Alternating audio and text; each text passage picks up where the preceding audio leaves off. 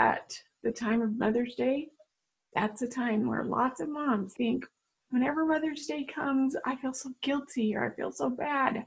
And it's because there are real things in our lives and we have a big expectation that we want to do better.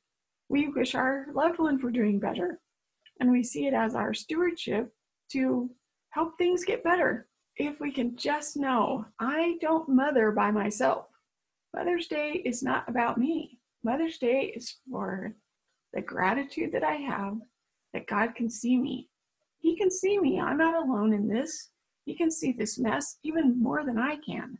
He knows the details of it. I'm just trying to make sense of it and wonder why I'm in charge of it. I don't know, but He helps me.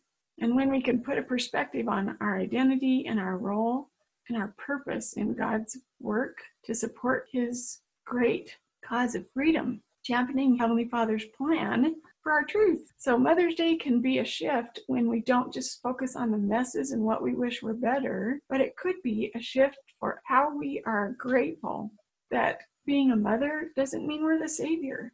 Being a mother means that we are trusted enough to watch and be with and wait with some of the biggest wounds on the battlefield because we're right there on the front lines where we can see the details of that and to celebrate that God trusts us enough and has given us special gifts for that purpose is so meaningful. So I got a text from my friend and I appreciated it so much because she said, Remember to tell the moms that Mother's Day can be rough when your kids are making messy choices. I want you to know that I get that and I empathize with that. Satan wants to take us away from our truth. He wants us to feel like all that is our fault or we could have prevented that when if we look at that storm from the tree with the Savior and we're managing the way we're thinking and noticing how we're feeling, if we look at that with Him, we can see a perspective in that that says, I shouldn't just see this as evidence that we're all failing. I should see this as evidence that God must think more highly of us than we do because He thinks we can make it through this.